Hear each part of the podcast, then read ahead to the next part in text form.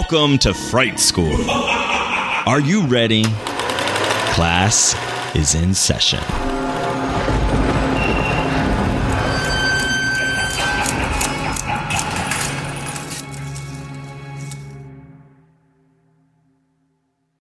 Welcome back to Fright School. Hello, Joe. Hello, Joshua, and happy Black History Month. Was that awkward? Excellent. Excellent job. And see, and now you've already got the guess going. What what have I willingly participated in once again? Joe, you want to introduce our guest? I would love to. Wish- Everyone, you know them, you love them. They are a two time now Jeopardy champion. They are a professor of Africana studies. They have recently been to Aotearoa, parentheses, New Zealand. They absolutely hate it and love it when I text them that I'm watching District 9 and I miss them. it, everyone, it is Professor Dr. TJ Tallie. Hello. Hello. That's the best intro that I've had ever. Also, amusingly, I was in a bad mood last night. I went to, I had a very lovely time, but I went to Bear Night at the Marrow and I was there and someone had said something that annoyed me. And five seconds later, an actual lovely friend of mine came up to me, non black, and said, Happy Black History Month. And I was like, We don't do that. Which is wild because we absolutely do. So first off, please feel free to wish black people happy Black History Month. But I was like, it's such a mood. I like turned to them and I was like, we don't do that. And then my I was actually, oh my God, this might. Our friend will never listen to this, but I was actually referencing a time last year Yeah. when a mutual friend of mine and TJ aggressively wished TJ a happy Yep. Juneteenth. yeah, don't do that. Don't Like- do that one. Shook their hand, looked Yep. them in the eyes, and was Yep. like, "Happy Juneteenth." And I was like, "This is a little too get out for me." Too, to get out. He, he was like, he voted for Obama a fourth time. Yeah. yes, But and then great. proceeded So- to wish only white people Happy Black History Month, or no, Happy Juneteenth. And I was like, everything about this is the most. I was just like, what is happening? But yes, feel free. I love it. I love it. I wish you happy Black History Month. I don't even understand. Five minutes later, I was like, now I can't take this back. I was just rude for no reason. So uh, even professors sometimes lose their damn minds and are like, why are we like this? Yeah. My bad. it's all- Hi, friends. It's good to be back. Yes, it's good to see you. I do have to quickly ask the di- about District Nine. What's that? Because that's a movie that I saw in the theater, and I was like, I can't ever watch this movie again. But I, it was so depressing to me, and so I'm just really curious, what's the? So I I watched um I don't know, I was like really high and I was just like, let me watch District 9. I miss TJ. and it's mainly because it takes place in South Africa Yep. and it's mostly with like white South Africans. And I thought Yep. that like and I know that TJ has like, you know, been and lived in South Africa. And um and I was just like, ah, Vic- Vickers van der Merwe. Yeah. The. Nicholas van der Merwe. Yes. The Ridiculous. prawns. The, the prawns over here. That's it. So he did. He was like he couldn't stop talking about the prawns in District Nine. The funnier thing for me is that District Nine came out while I was a graduate student living in South Africa on a research grant. So I was I was there for three months, just intensively learning Zulu, and so I came back to the U.S. and I hadn't spoken English widely for three months, and the movie had just come out, and I was like, "What am I doing?" I like went in the theater and I'm watching it. And I'm like so confused. Also because all the Africans in the movie speak Zulu. So then I was like very confusing for me to be in the theater and be like, I is happening. Also prawns. So many I'm going to eat you. This is a very heavy-handed analogy for racism. TJ, how many white men have you told that you were going to eat? It depends. Do you mean it in a threatening way or Saturday night at Bear Night at the Marrow? Because those are different. Six of one, TJ. Half dozen Half of dozen of the other. Yeah, fair. There we We're, go. gonna go with um, a sensible seventy-four. Okay. That's the that. only reason why is because I was just TJ was off living their best life and Yeah. I was like, I'm gonna watch a I'm District going to 9. disrupt Also be- exactly. Yeah. I'm gonna disrupt my I'm like frolicking in New Zealand, and I'm like, "Yep." I laughed out loud. I was on the beach because, of course, I was. It was summer, and my friend is like, "What are you laughing at?" And I was like, "My friend is high right now watching District 9. and it reminded them of me. yeah. That is a terrible choice, Joe. This is the problem. See, this is like free, your freelance pot smoking or whatever it is you're doing here without any guidance, watching District 9 while stuff like that's the total opposite of how you want to feel. You're not wrong. Whatever. She wants to be independent woman. Go oh, watch The. Crown instead. Watch it a tedious historical sort of moment with a lot of. I did watch The Crown live, and I was just like, "Oh, dearie, what is it? Sleep, dearie, sleep." Sleep, I was- Deary, Sleep, the final episode. Yeah, the one where Harry dresses up like a Nazi. What a fun time. yes. What Right. a flex! What a like? Why in the last? I remember when that happened. Yeah. I was like, oh, now we're doing things that I remember. Yeah. yes. I was I was a I had just finished college. It was like the fall of 2005 and I was like, "Girl, what? What are we doing here? We don't need this." Yeah, I was glad they covered it at least and talked about it Yeah. on the show, but I was still like, geez, this is just everything about this, the choices. Anyways, Joe also mentioned Jeopardy, Geopardy, Oh, yeah. as we call it in the, in the house, or J The Party. That was a party. The party, which was fun to watch. Get to see you on again. We, watch Jeopardy. I can't say we watch it every night because really what we do is collect them and Mhm. fast forward through the commercials. But we did watch you on there, and that was it was fun. It was fun to see you again doing the thing, being smart. It's wild. I never thought I'd Yeah. be able to be back and then I was there. Fun fact, Well, you're great television too. it's a lot, right? It's they have a lot of people, I'm sure, to choose from, and it's hey, this guy, we got to have this guy back. oh, like, Smart back. and personality. right? But yeah, sorry, he, go he ahead. What didn't pick a struggle. Oh, you're fine, baby. I just find it hilarious because it's like when um like it has been so long to think about the movie that we're going to talk about. It has been so long since Joe and I saw this in the theatra in uh, May of 2019. I had never been on Jeopardy. I had never taken the Jeopardy test when we saw this movie. And, He had never I- pronounced the Jeopardy oath. and now I have been on it uh, twice. How Three years life. apart. Yeah. The, ri- the river Oh, of that's life. There was no pandemic. Yeah. The There was Yeah. no river of cats life. in the movie. This is true. Wow, it's to- Yeah. totally different world. We we we Five were years ago, we were in. all younger and less stressed. Yeah. Wild. But no, it, it was fun to, to see you on there. Maybe. What is that like experience really? Is it really in? It's what you're seeing is very live or I know they record a lot of episodes in a day, right? But Yeah. still, is it does it move as fast as it seems? It, terrifyingly fast, right? It's 22 minutes, right? The show tapes very quickly, but and then they do pickups occasionally. So if Ken has to mispronounce mispronounces something, or there's a debate over whether or not something should be scored, but never more than like 25, 26 minutes. But and that's how they film five in a day. Yeah. right? Wow. This tournament, the one I came back on in 2020. So the difference was in 2020 I was on, and it was during the Rona. So no, you had no guests. There was no audience. Everybody was masked. You had you were in, you were out, you were done. Lunch was in box sandwiches in the parking structure. it was wild. This time. It was oh we had the full lunch experience. They put us in a four hundred dollar a night hotel in Culver City for five for four nights. You got to hang out with everybody else. Your my mom came and got to be in the audience. Like it was great. The negative, of course, was that the COVID protocols were relaxed, and I got COVID, as did eight of the other contestants. But in September, Yeah. but it was nice because it was like this sort of moment where we filmed. Good God, we filmed a, a terrifying number of episodes. There's each tournament is there's nine initial games, then three semifinals, and then two finals. So I can do math very quickly. 14. So it's 14 episodes. So they film them over three days. It's a Tuesday, Wednesday, Thursday Wow. and you're just like, what? Right? So yeah, we did that in the middle of September. It was and it was a blast. Ken is really fun. I was shocked at like how personable and fun he was, and the other contestants were a blast. So we have a group text. It's absurd.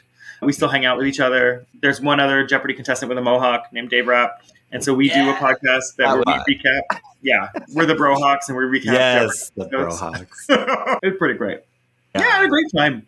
That's so awesome. It's nice that you got that opportunity to go back and have like more of the full experience rather Yeah. than obviously the limits. Because people work really hard to get on that show. I know it's the Mhm. tests and you're trying and and you only get like one shot a year. Is that right? Yep. Like to Once the a year. Yeah. So it's people you want to have that full experience. So it's awesome that you got to, to be able to go back and do that as well and make those connections. It's so funny that you mentioned the, the mispronouncing thing because that's sometimes we laugh because Ken, looks like he gets people for pronunciation. And I'm Yeah. like, girl, Yeah, like Yeah. French. There are certain things where it's just wow, he just took a stab in the dark. So I can't imagine the things what they led on the show versus what they're like. Let's redo that. yeah, they really will. And then it's like now it's a pickup. You got to redo that one. I was like, whoop, there we go. Yeah, that makes me laugh because it's just because sometimes it's obviously people it's they have the knowledge, they know what they're talking about because mispronouncing a word means you still know the word, right? Yeah. They have the knowledge. So it always makes me sad when somebody gets hit for pronunciation because I'm like, but they knew what it was. right? but I couldn't do that job obviously because I'd just give everybody all the money and then And- and points then the for everyone. Yeah, then the show would be over. You'd be the You're Who's also Line Who's smart. anyway. Yeah, Everybody's My coming back. favorite video that's out there, it's some Yep. TikTok clip, is Alex Trebek saying genre. genre, Aw. this genre. I This like, you are so genre. Canadian. Getting him to say genre is one of the greatest moments.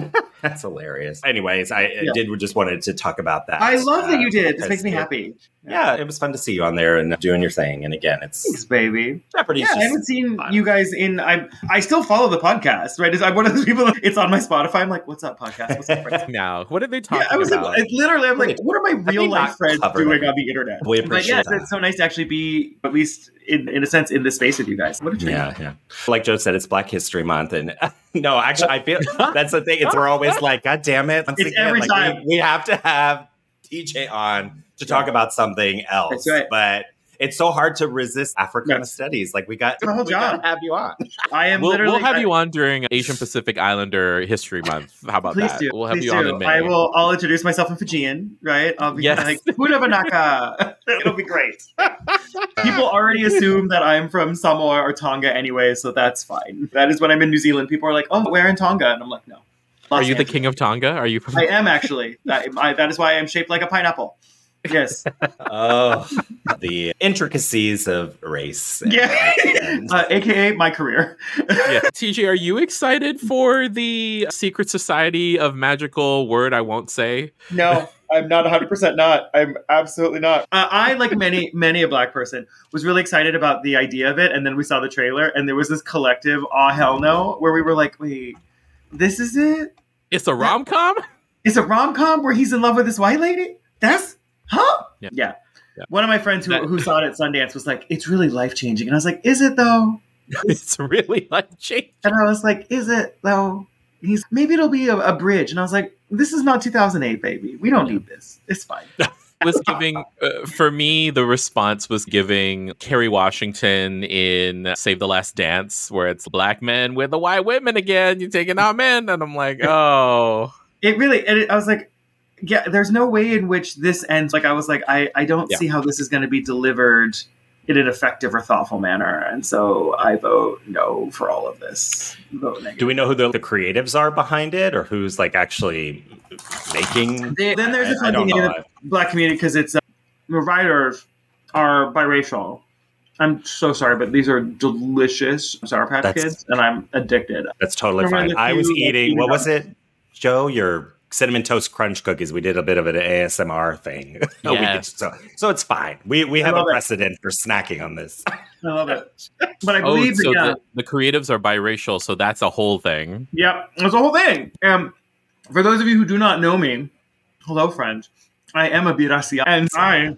This sound like a Venice Film Festival. The biracial. Biraciale. I, I often find that when we, we think about lanes, when black people in general are upset about things, especially about racial things, I, as a light skinned biracial black person, I'm like, this is where I silently learn and reflect, right? This is not where I'm like, I'm leading the charge. No. And so I looked at the I looked at the showrunner, the producer, and the and I was like, oh, this can't. No, my job is to be very quiet right now, very quiet. For I am not a magical Negro. I am not. Although I am, I am a spicy wizard. Actually, my desk nameplate actually says T.J. Tallie, associate professor slash wizard. The problem is that they allowed me to put whatever I wanted on my desk placard, and they thought that I would be normal. So that's on them. That is, that fault. sounds like it's on them. Yeah. Yeah. Quick They picked for it. turn a little bit. Uh, Have you seen American Fiction yet? I wanted to yes, see that. I have seen American curious. Fiction. What do It's you think of that? It's great. It's cynical in some ways, and it really is. Damon Young, from, formerly from Very Smart Brothas, said really interestingly enough, he was like, I saw American Fiction, and I'm not sure if it's anti-black. And I was like, yeah. it's part of it is this sort of almost producers-esque moment of, oh, I'm going to write the most stereotypical black novel ever, and then of course everyone loves it. And it, but it is interesting sort of parody, but then also my feeling, which other people had too, and I, I'm, I'm glad I, I waited to read these sort of reviews, is can we also take seriously the sort of mass-produced, sort of black pop lit things that happen because th- these books do exist, right? And people read them. right? And how do we take that seriously? Right. Like the book does. I don't think the movie does that. But I, first off, have had a long-standing crush on Jeffrey Wright that borders on masturbatory fantasy because I do feel that we share certain vague resemblances, and I'm always like, am I attracted to Jeffrey Wright, or do I just not have enough mirrors in my house? And either one could be true. Jeffrey Wright as a grumpy black professor, I was like, okay, I Yeah. feel trolled by this, and I'm into it. And Issa Rae is hilarious in it. Yeah, I was wondering about because I haven't seen it yet. I want to watch it, but I saw the trailer for it, Yeah. and immediately I thought of "Push" by Sapphire. I thought about even "The Color Purple" because Yeah. obviously the, it, it shifts, and I and it made me think: Is this something that's going to critique those works? Is what do we think about? Oh, yeah, I'm very curious Yeah. to see it and be more curious about. I'll be interested to see what you what you think about it. It's Yeah. I it is well made, and I enjoyed watching it. Would I watch it Yeah. again? Probably. It's one of those that I would absolutely watch again. It's interesting because I also share other people's opinions. Thinking about what we're going to talk about later, is that there are certain movies that I think are really good movies that I don't really ever want to watch again. I'll be very frank. I probably don't think I'll ever watch Get Out again. I've seen it. I I, I got it. I deeply enjoyed it. I don't think I need to. You know what movie I did enjoy seeing again? Ma. Yeah. Don't make me drink alone, TJ. Which Okay. is I was not ready for. I was like, the movie is not better. In fact, it may be worse upon a second rewatching, but it is infinitely more watchable. Is it? Eh, and it, that is. Oh well, we'll talk wait, about before- that. yeah, No, because that's like the What I about perfect to like, segue. So yeah, yeah, to- we'll save that get for in- later. to get into the conversation. So we're going to take a really quick break, and we are going to come back to talk about 2019's Ma. Do you like to laugh, geek out on music, and learn all about that band or artist who had that one song back in the day, but then seemed to fall off the face of the earth? If so, you need to subscribe to One Hit Thunder. Together with an array of interesting and hilarious guests, we do a weekly dive into one hit wonders like Eiffel 65's Blue, Kreayshawn's Gucci Gucci, EMF's Unbelievable, Del Amitri's Roll to Me, Los Del Rio's Macarena, Musical Youth's Pass the Dutchie, and even Patrick Swayze's She's Like the Wind. So are you subscribed to One Hit Thunder or what? As Desiree would say, you gotta be. And as K7 would encourage, you gotta come, baby, come and join in on the fun of the One Hit Thunder podcast. Come, baby, come, baby, baby, come, come. All right, welcome back. As promised, we are kicking off another February dedicated to, sorry, mm-hmm. I can't talk, February. there it is. That's the correct one. Nailed it. Devoted to further exploring the themes that we've talked about in horror noire, black horror, black history, the intersections. And today we are kicking things off with Ma, this Octavia Spencer led psychological horror film directed by Tate Taylor, who Mhm. also made The Help, which I'm sure Yep. we'll get into. Obviously, Blumhouse uh, is on production. And it's about if you come from like a small town like I did, a small town, Ohio, in fact, we all knew somebody like Ma. And we loved her because she let us do things that she shouldn't have let in her basement. But what happens when you piss her off? That's what we're getting into. Like, yeah, that's going to be what we chat about today. As usual, Joe, we're going to start with, although I know you all saw this together, but as usual, we mm-hmm. start with Joe's thoughts on Ma. If you remember what your initial thoughts were, and then upon rewatch or wherever you want to go, I'm not going to tell you what to think or do. I remember thinking this is very strange to be seeing a movie in a theater that's a horror movie without Joshua. Yeah. Um, I've I was just like, oh shit, okay, sorry, we gotta go see this, gotta go see this movie. And then been meaning to talk about it for five years, Yeah. and then we never talked about it.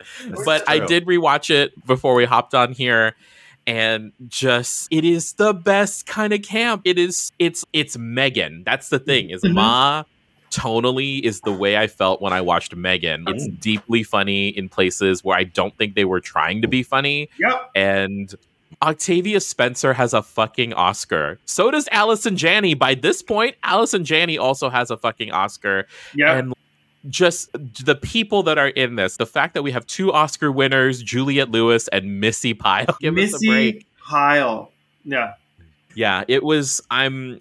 I remember watching it and then thinking, where are we trying to go with this? And then there's the reveal that happens with Ma back in high school with Sue Ann's character in high school, and I was like, mm-hmm. oh, now I get it. And then I remember thinking, this is what I love about horror movies because in the morality, we talk about this all the time. In the morality of a horror film, you have the shittiness of the quote unquote normie people in it are magnified in such a way that like they don't know how shitty they're being until uh, but like the way it feels to the person who's the killer the villain it is proportionate to in their mind what is being done to them is proportionate. And that was really cool because it's no mm-hmm. she's not doing this because she's yes she may have some sort of mental illness but she is also being very calculated in her revenge. Mm-hmm. And it just and for it to also come out of nowhere. That's the other thing too. It's like you stayed in the same town.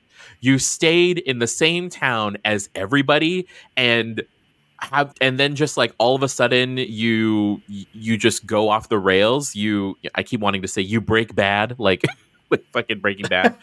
But just it's just it's so wild. And i'm just like uh see this is why i tried not to be shitty to people in, in high school so yeah, I remember walking away from it being like, I can't wait to talk about it. And five years later, I'm very happy that we're going to talk about it now. Again, I'm glad that we kind. I- yes, I wish that we would have talked about it then, just because it would be interesting to be able to look back on it Yeah. five years later to see what we thought. But I think it actually need. I'm glad it sat out there for a bit because as we were chatting a little bit before, uh, the film now has this cult following, and there's all this kind of new analysis on it that I do find exciting and very interesting. There's a lot happening in this movie, or there's a lot of ways we can talk about it.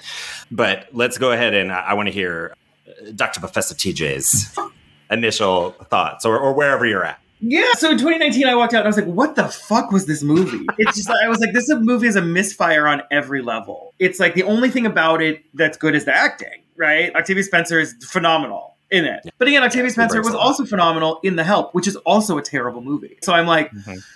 In different ways. That's at least a, like a narratively held together movie. But I was like, what a misfire on every level because Ma. I, I don't think I told this to Joe, but I explained it in the car with Holland at the time when we were leaving, and I was like, "Oh, this movie has the Magneto effect," and he was like, "What?" And I was like, "I keep being told that someone is supposed to be the villain and the bad one," and I'm like, "But were they wrong? But were they wrong?" and I'm like, half the point. I was like, "We're supposed to think of this this black woman as sociopathic, violent threat to like white teenagers thriving," and I'm like, "But was she wrong? Was she?" Insert currently problematic fave Nicki Minaj saying, "But did I lie? Did I lie?" Like that sort of moment, right? But like this sort of, I was like, I was thinking, I was like, this is the worst sort of marshaling of like anti-black woman tropes in this movie. I was like, why is she the villain? It, I, it's not until the end when she snaps at the final hangout and it, she's just a, literally just uh, abusing teenagers, and I'm like, oh, she's not the hero of this movie. Oh, that was my initial feeling, right? Rewatching I mean- was interesting because I was I was Team Ma again though. Yeah. the the point uh, I, I was like already okay what the hell like if it were me and i was those gr- in that group of teens when she takes the gun and points it to the white boy and just tells him to strip i'd be like okay this is someone this is not a well person. We shouldn't be here.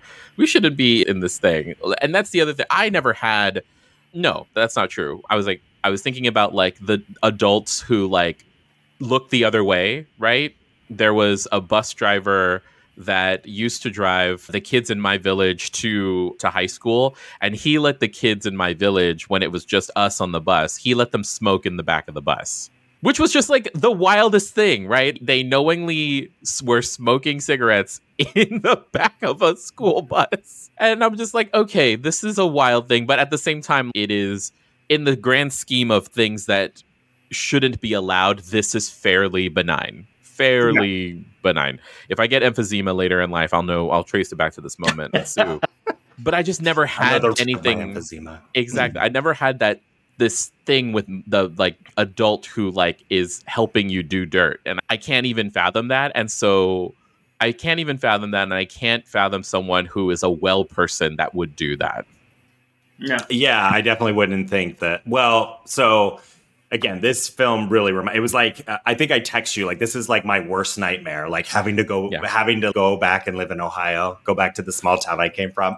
you were juliette lewis was- in this yeah, like, I was already they were yeah. living in san diego yes, I know. They were they were living in San Diego. This is the nightmare I have where I'm back working in that restaurant and uh, yeah. But that was my experience. We did troll around town and you find somebody, some guy outside 7-Eleven. Hey, we've got cash. You could buy yourself whatever you want if you'll buy us a bottle of fucking Kamchatka or whatever the hell that cheap ass vodka was. Uh, to mix with our orange juice while we g- went to the park. Or more likely, my friend Nicole, she was always, she always had a boyfriend who was like 25, 30 when we were like 16. That fucking guy who would also have some extremely aggressive ex-girlfriend who would show up and we'd all have to hide in the bathroom from her, which did happen.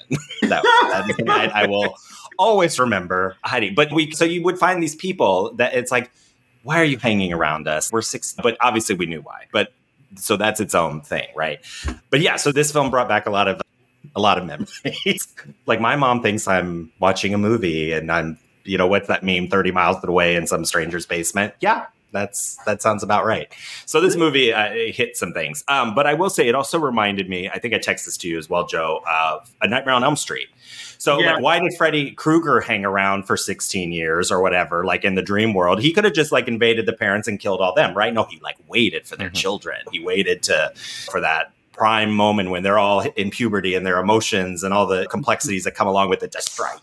And that's what it feels like with Ma. She's just hanging out. It's very snapped. This is like an episode of that where it's like she Yeah. just boiled and boiled in this small town, and then it's all the opportunity to, to take it. But yeah, I don't. Yeah, it's it is. It's not a perfect film, story wise. It's a are pretty it's a pretty perfect film, but except for plot and story and realism, right? and Like, half she- of the actors. Yeah. When Yeah. she's driving her veterinary van and runs over Missi Pyle and says "fucking ah, cunt" or no, something it's a like that. truck. It's a big ass truck. Wait, wait. The blackest moment of this entire film is when she hits Missi Pyle with that van and immediately changes the radio to September by Earth, Wind, and Fire. Did I fall off my goddamn couch this morning watching it again, yelling? I was like, Do you remember? I was like, It's not ready. I was like, That is the blackest thing that has happened in a year full of Februarys. I was like, What? The second blackest thing Yeah. That, at least to me, sorry, as a non-black person, Yeah. I Oh, don't yes, have Joe, the Please tell us. as a non-black person Yeah. but i feel like when like you're it's the montage of her like at the parties like interacting with all the teens Yeah, and no, the song is kung fu fighting yep. i was like Also excellent. what are we doing because it does to to a certain level it does have a little bit of a black exploitation type of Oh. feel It is. Oh, certainly. Yeah. yeah and, and and like and and then kind of to kind of have that be brought in with the music a little bit and the music is like campy choices also missi pyle is just like the perfect like her Yeah. performance the whole time is pitch perfect Yeah. and Yeah. like her name is mercedes like her name is Mercedes. It's just the best it's just the best uh, joshua what did you feel about uh juliette lewis in this because i know you love a good diva i know you love a 90s diva I was surprised to see her because I didn't know her and like Allison Janney like popping up. I was like, oh gosh, I didn't realize they were in this. So I was like happy to see. I I like I do Julia Lewis, so I'm always happy to see her doing something and playing a, a benignly neglectful parent. Super fun in that way of we've talked about before with the Nightmare on Elm Street. So overall, I yeah, I enjoyed the movie. This is like another great. Let's get a crowd together and fucking watch Ma. It's hilarious. There are parts of it mm-hmm. that are just really funny and again, if I watch this with people that I grew up with in Ohio, it's, we would recognize these. We'd be like, I know these people. This is like such a, yeah, I don't know. They captured something that feel felt very real to me. But just shifting a little bit to talk a little uh, about the film, production of the film. We have Tate Taylor on direction, which before we said he directed The Help, Get On Up. That's the James Brown biopic. He's a queer man, white man, who owns, lives on the Wyolah. Is that how you say that? Plantation? Wyolah Plantation? Oh dear. Yeah, fascinating here. Also has a thing apparently for wanting to be involved and tell black stories with Octavia Spencer. I apparently they're friends. So this film, this, the the story was written not, from what I can gather, not intended to have a black actress play the role. Most likely, the writer intended probably just for some white lady to play it as. That's my assumption, just because Hollywood is terrible. But Octavia Spencer at the time was like looking for something different. She and they're friends, and he called her up. He's she didn't even read the script. Apparently, she just heard horror, psychological horror. What do you think? She was like, yeah, sure, I'll do. Sounds great. I want to change up the roles. We have another example when we talk about horror noire and these discussions of black horror. We have two types, right? You have black horror created by black creatives who are whatever it is that they're talking about, how art talks about through their lens. And then you have black horror that just happens to have black people in it, but otherwise, Right. all the other creatives around it are white or non black. So it can really uh-huh. shift what this story is, which again, I don't know. If this had been, I don't know, who's like Octavia Spencer, who could it have been as like a, who's who, like a white woman that would have played this role? Which again, I don't, it would have been as, Melissa McCarthy, Nah, ah, There- her best friend, Octavia Spencer's best friend. wow. right? But No, think about Melissa that's- McCarthy as like this. Yeah, That's perfect. We could try. We can go that way. We okay. So we imagine Melissa McCarthy in it instead of Octavia Spencer. Shift some of the themes or Yeah. shift some of what we're seeing, right? But it matters. This is one of those films where it really shows it matters to be considerate of these things, which is the criticism I read. It's wow, Tate Taylor. I'm not sure he knows what he's doing with this by having Octavia play this role because it does add these other themes that we can discuss. So, just wondering what throwing that out there, what we think about that, the the distinction between creating something like Get Out, which is very purposeful, conversation being had, and the accidental stuff that maybe Ma is doing. I don't know. That's consider I, considering. I don't know. No, I think I mean I think that's a really good question in general, right? Because it's one of those movies that like, yeah, they were like, "We want to do it," and Tate Taylor's, "I want to do something fucked up." I think that was like one of the press things. Yes, like, yeah, something yeah. fucked up, and Octavia Spencer's, "I'm really tired of being pigeonholed in these feel good white people movies," and they were like, "What about this one where we give you a terrible wig?" And she's like, "I'm into it. Terrible wig it is." but at the same time, let's talk about this movie has an additional shading because of race, right? Sue Ann's blackness is important to the movie, but the writer and the director forget about it. I think at multiple times, right? It is a meaningful subtext always, right? The Mhm. prank that happens to Sue Ann is would be awful to anybody. It's a Carrie style prank, Yeah. right? But Yeah. also imagine Carrie if Carrie were black. Like that is a whole different wrinkle, right? Yeah. Like that deepens the and so the trauma that Sue Ann goes through is really specific because of her blackness. And then it's only really gestured to twice in the movie, right? The way that race plays out, right?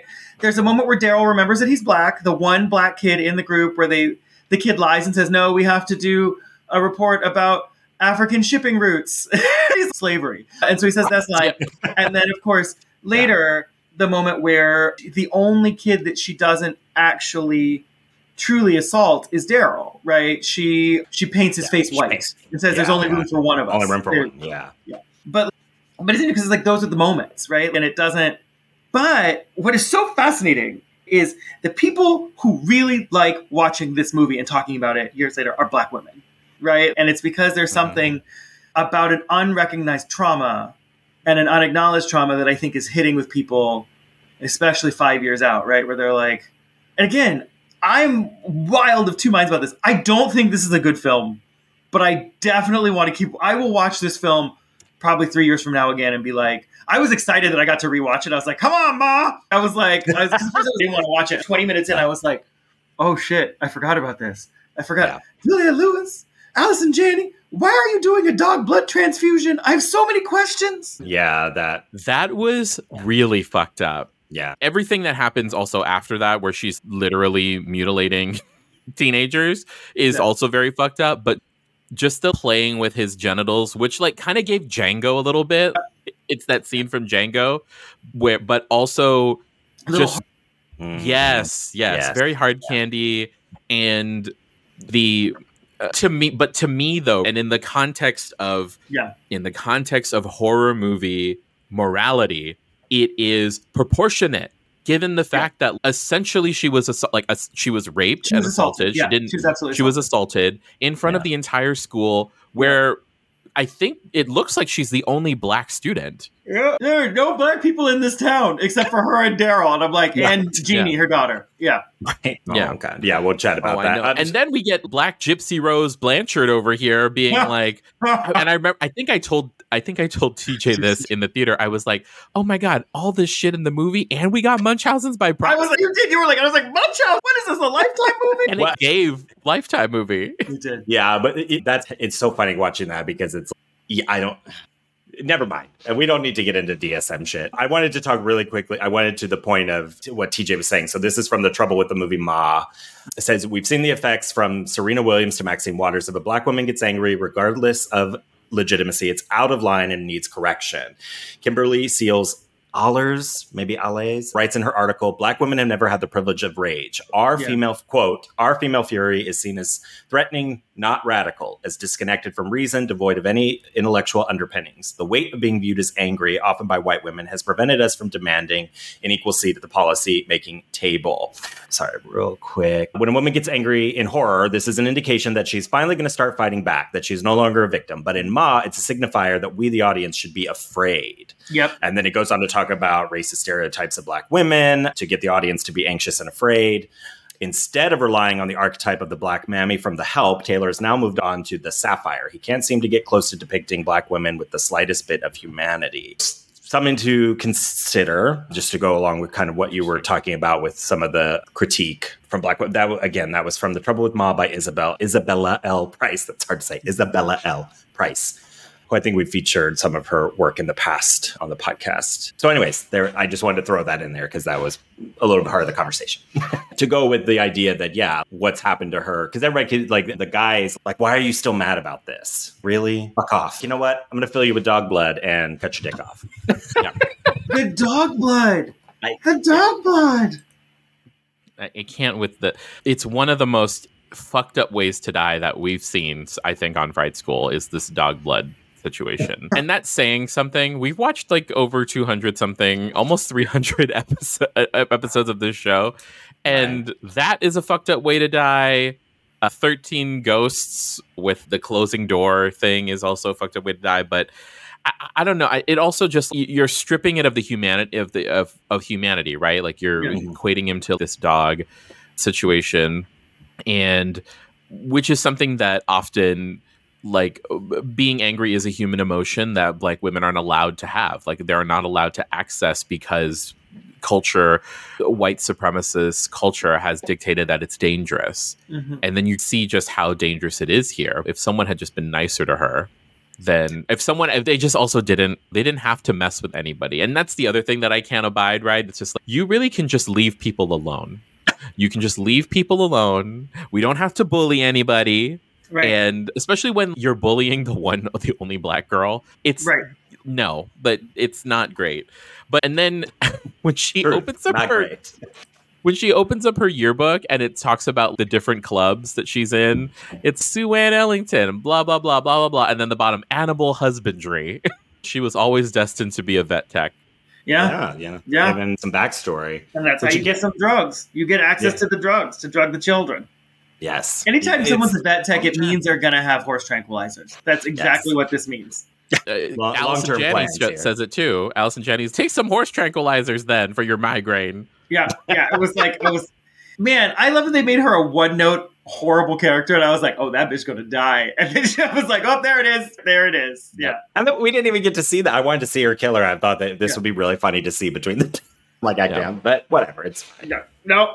I th- we need to talk about the ending of this movie, right? The ending is bananas, right? The b- bananas, bananas, because it's where they. I feel like two different types of movies happened, right? The first movie was this woman is, and I think this is when it was before Octavia Spencer was written as the character, right? This is a sociopathic, bad mo- mom that is here to let you over and has and is is just a, a complete sociopathic nightmare. Then she's a they were cool like, mom. Yeah, she's cool. She's not a regular mom. She's a cool mom. She literally Mom. says, "Are you kids drinking? I'd rather you do it here than in the in the house." Yeah. Oh my gosh! Can we get a T-shirt of this? Cool ma. Yeah, yeah, ah, I'm not I a wanna regular mom. I'm a cool mom.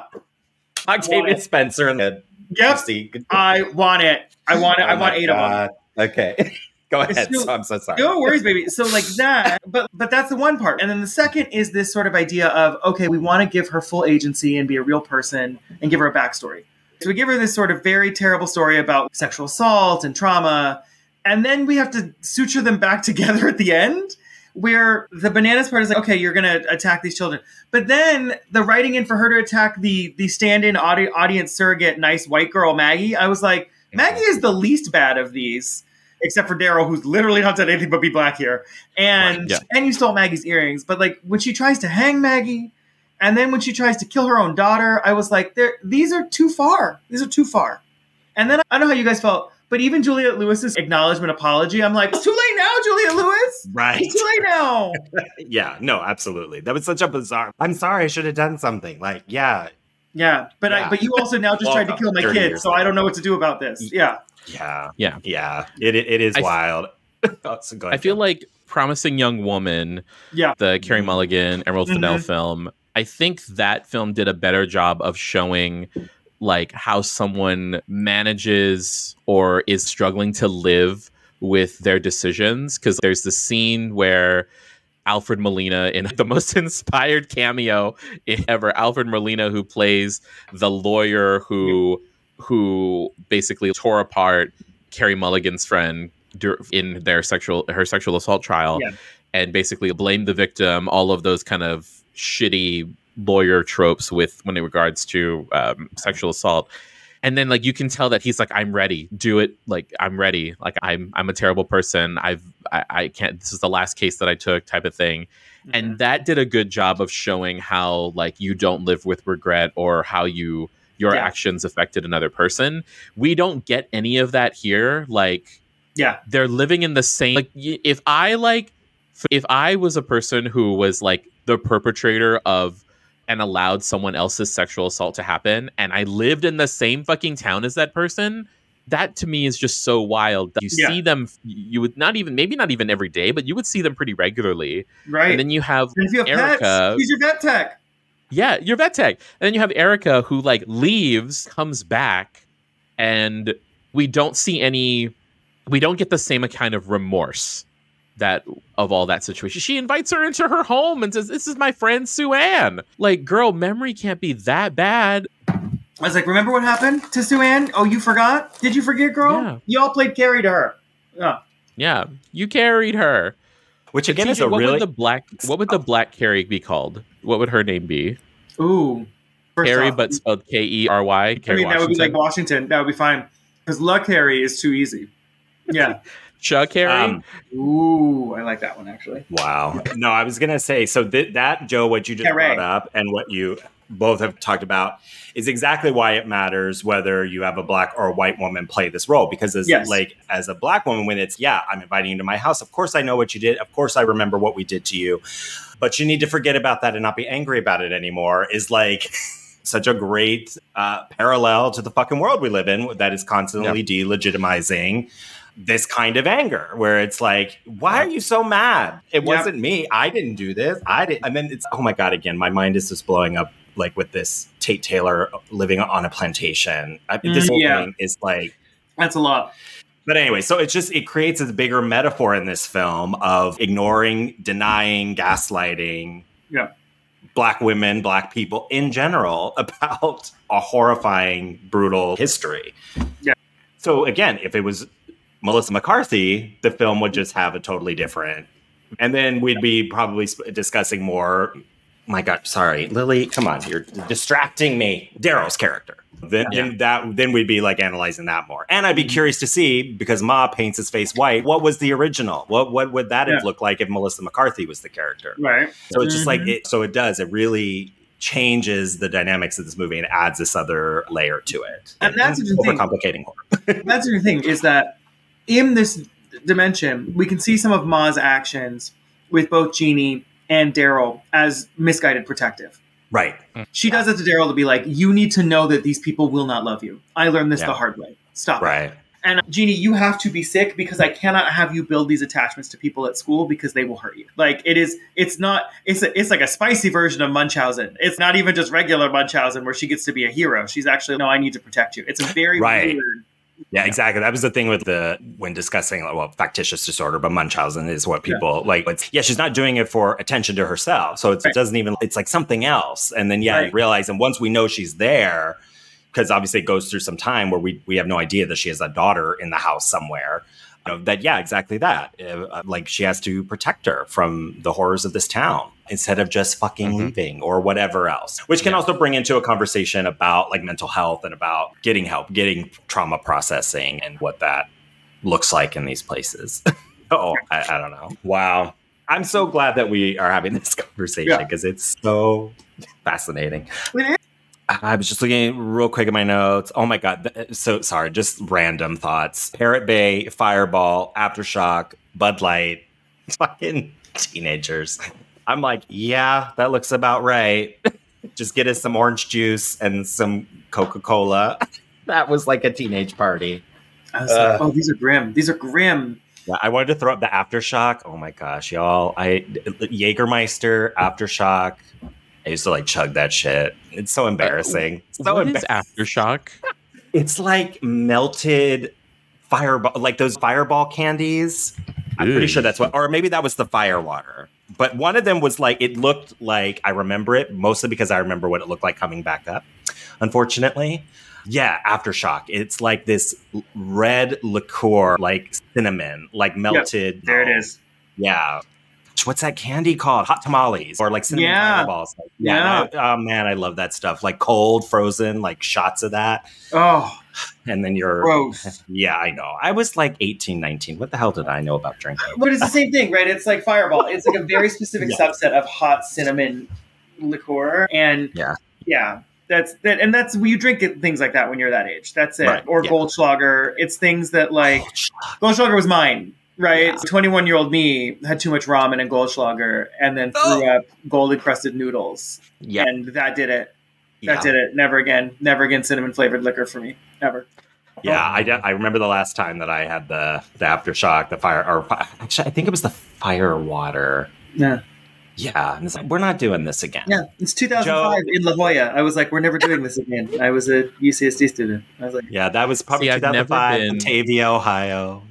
Friend's bathroom. I've, I've never oh, Loaded. been that drunk. I've never been so drunk that I've been sick. oh, enjoy. Good for you. Yeah. Yeah. Oh, look at her. Oh, she's Oh, Oh, she that was, that's not a Okay, statement of my morality, then, of my superiority. that's amazing. You're like a glittery I choose other things to be self-destructive. I eat a lot of cookies. Good. I'm not eating aftershock. I'm not drinking aftershock when I am uh, drinking, eating a pan, a pan, an almond croissant. I, I don't know. I don't know what almond is in French. Do you, do you want me to tell you? I was It's- like, No, it, what, what would an almond it- croissant be in French? it would be like a, a pain d'almond. Um, amande is just the word in, in French for almond. Ah, Amande. Thank you. I was trying to find my one last thought I had here was I love the like it's like the whitest of the white people music opens this movie. Oh. It's like Mumford and Sons or Yeah, whoever sings that hey oh song whatever it is. the Lumineers. Yeah, the Lumineers. Mhm. Yes. It just made me laugh because I'm Yeah. like wow, this is interesting choice of opening music. It felt Um, very much like the late 20 teens commenting on the early 20 teens. It's yes. 2019, but it's a complete. It's Yeah. like a movie in 1999 making fun of something from 1992. I was like, Yeah. that's what that is right there. Yep. That's yeah, that's a good point. Yeah, that that made me laugh. Any other stray observations before we close the basement door on Ma? Ah, I love the idea of pairing this movie with A Nightmare on Elm Street. I think Yes. because essentially it's the same. It's the same story, It's very and I love that idea. I'm curious now if I would love to see Ma, but with Melissa McCarthy. It'd be great. It would be called Ma'am. it would be a feminist masterpiece. That's what it is. It'd be about sublimated women's rage. That's what it would be about. Yeah. yeah, that's it. I did text TJ when I was uh, watching this, and I said the the funniest thing in my because again I I am who I am and I grew up where I grew up. I keep thinking that this would be we should make one, but Ma is Filipina, and it'd be called Mom Come. You, You need to the go whole- down to the did the basement to bit. As like a voice note. And I'm like listening to the voice note Yeah. while watching Ma. And I'm just like, Yeah, and like, Shh, don't make me drink alone. that's it. There it I'm not. There's karaoke. There's karaoke, Oh, or it would be like mom, but it'd be like mom, sir. he wouldn't be like mom, mom, sir. Oh, mom, You are are you Out alone, of mom, control. sir? out of uh, control. is yeah, what she out of control. This, we Um, created a monster. a momster, if you will. A mo- and Ah, ah, ah. The big takeaway, kids, is don't fake having pancreatic cancer when when people have figured out that you're lying. Just Yeah. don't do it. That's how we know you're a bad person. Between you and Royal Tenenbaums, don't do it. Don't fake cancer. Yeah, Yeah. I yeah, I, I do. I think that's the lesson to. I'm really glad that Sublimated black women anger and just don't fake cancer. Don't get cancer. Yeah, don't do it. Yeah, don't do Don't it. Ah. Jussie Smollett your cancer. Oh, don't not Jussie Smollett. Oh, That was just for TJ. you got it. Amazing. It was a cut. It was a cut Ah. right there. Yeah. Oh my gosh. Sorry, I just I'm looking at the Wikipedia page. Potential sequel. In July 2023, Melissa McCarthy expressed interest in working with Octavia a potential sequel. no. I'm sorry, I have to look the is game Melissa McCarthy is game for a Ma sequel. I would do anything with Octavia. July. I'm looking at this on article Deadline. and it's amazing. The picture they put of the two of them together. Hold on. Can you drop it in the chat, please? 'Cause I need Oh, to see this. Jeez. I'll put the link because the picture is out of control. The picture that they have jerry rigged of them together. I is know that they're like best friends. Like they Yeah. Yeah, they, they, yeah, are, they do. are like super besties. I would do anything um, for they that did that shitty movie. They did do that shitty movie where they were Oh, superheroes. together. Thunder something. Thunder Thunderbolts, Thunder, Yeah, it was not good. something like that. It deserved to be better. I was so mad that movie wasn't better. I'm like, really? Because the uh, the concept for it was like brilliant in my mind. It could be like the sequel to Ma could Wow. be like Karate Kid 3 where like it's Ma's friend from college that's secretly a lesbian It's come to avenge comes her. back. I'm into it. Uh, Okay, do you see in the article? okay. They they asked Tate Taylor, and he's like, "My idea for for a sequel." And he's like, "My idea is that Maz moved to another town, and she has open houses in another city, and she kills people in the open house. I think she'd be a real estate agent in the Pacific Northwest and just murder white people looking at McMansions. That's as far as I've gotten so far. I would watch it. Wow. Yeah, I- but yeah. I, uh, of course, I would watch it, but that's quite a That's it. that's a statement. Wow. We thank you so much for joining us. TJ. This you're is always Black you're always a delight. Oh, Thanks, baby. It's a treat to frolic with you both. You are always Yeah. such a joy in my life. What's like going on for you? What are you working on? What's new? Obviously, you, you published one book here. So my copy is just gray, so you can't That's really. perfectly fair. I love that book came out after we saw Ma. It came out over in 2019. For people to Oh, queer and colonial. That's me. I wrote Yes. it. So I'm working on my second book. It's called Conjugal indigeneity States. and the violence of belonging in Southern Africa. It's That's not only a book title; it has a subtitle. Anyway, sorry. Go ahead. oh no, no worries. I yeah, my next book is called Conjugal States. It is specifically about monogamy and polygamy in the 19th century. So it looks at ways in which like settler states make claims about monogamy and justify themselves as monogamous states against indigenous types of polygamy and fears of the Mormons. So I do it in Hmm. South Africa, New Zealand, British Columbia, and Utah. So it's the four. Wow. Yeah, it's a pretty fun gig. Um, and I'm on sabbatical next year. I'm in the running right now for the Fulbright. If I get the Fulbright, I will spend January through June of next year, 2025, in New Zealand, uh, learning Te Reo Maori and the Maori language, and doing teaching a class and and doing some follow up work. But otherwise, I'll be just finishing the book next year. So.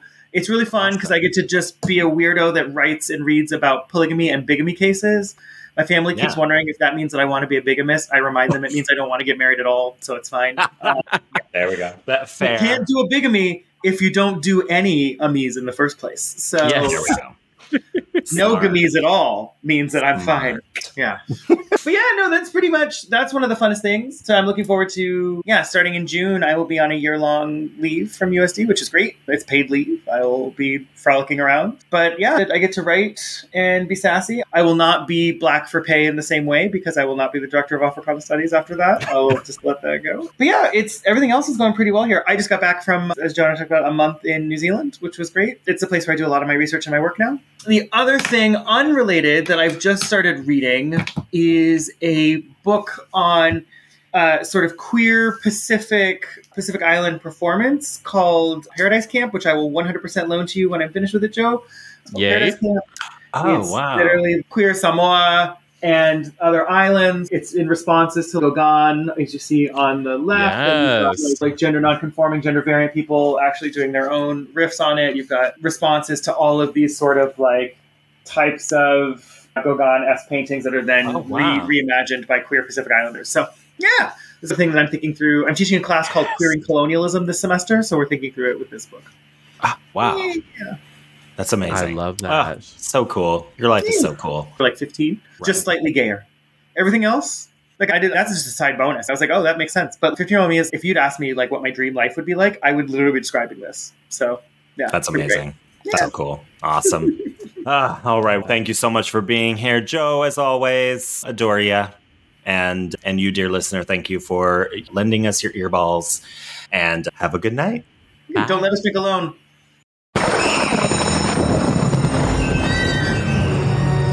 Fright School is produced by Joshua Napier and Joe Farron. Our intro was edited by Davy Boy Productions. Our logo was designed by Jamie Channel Guzman. Episodes are edited and engineered by Joe Farron. Fright School is produced in terrifyingly beautiful San Diego, California.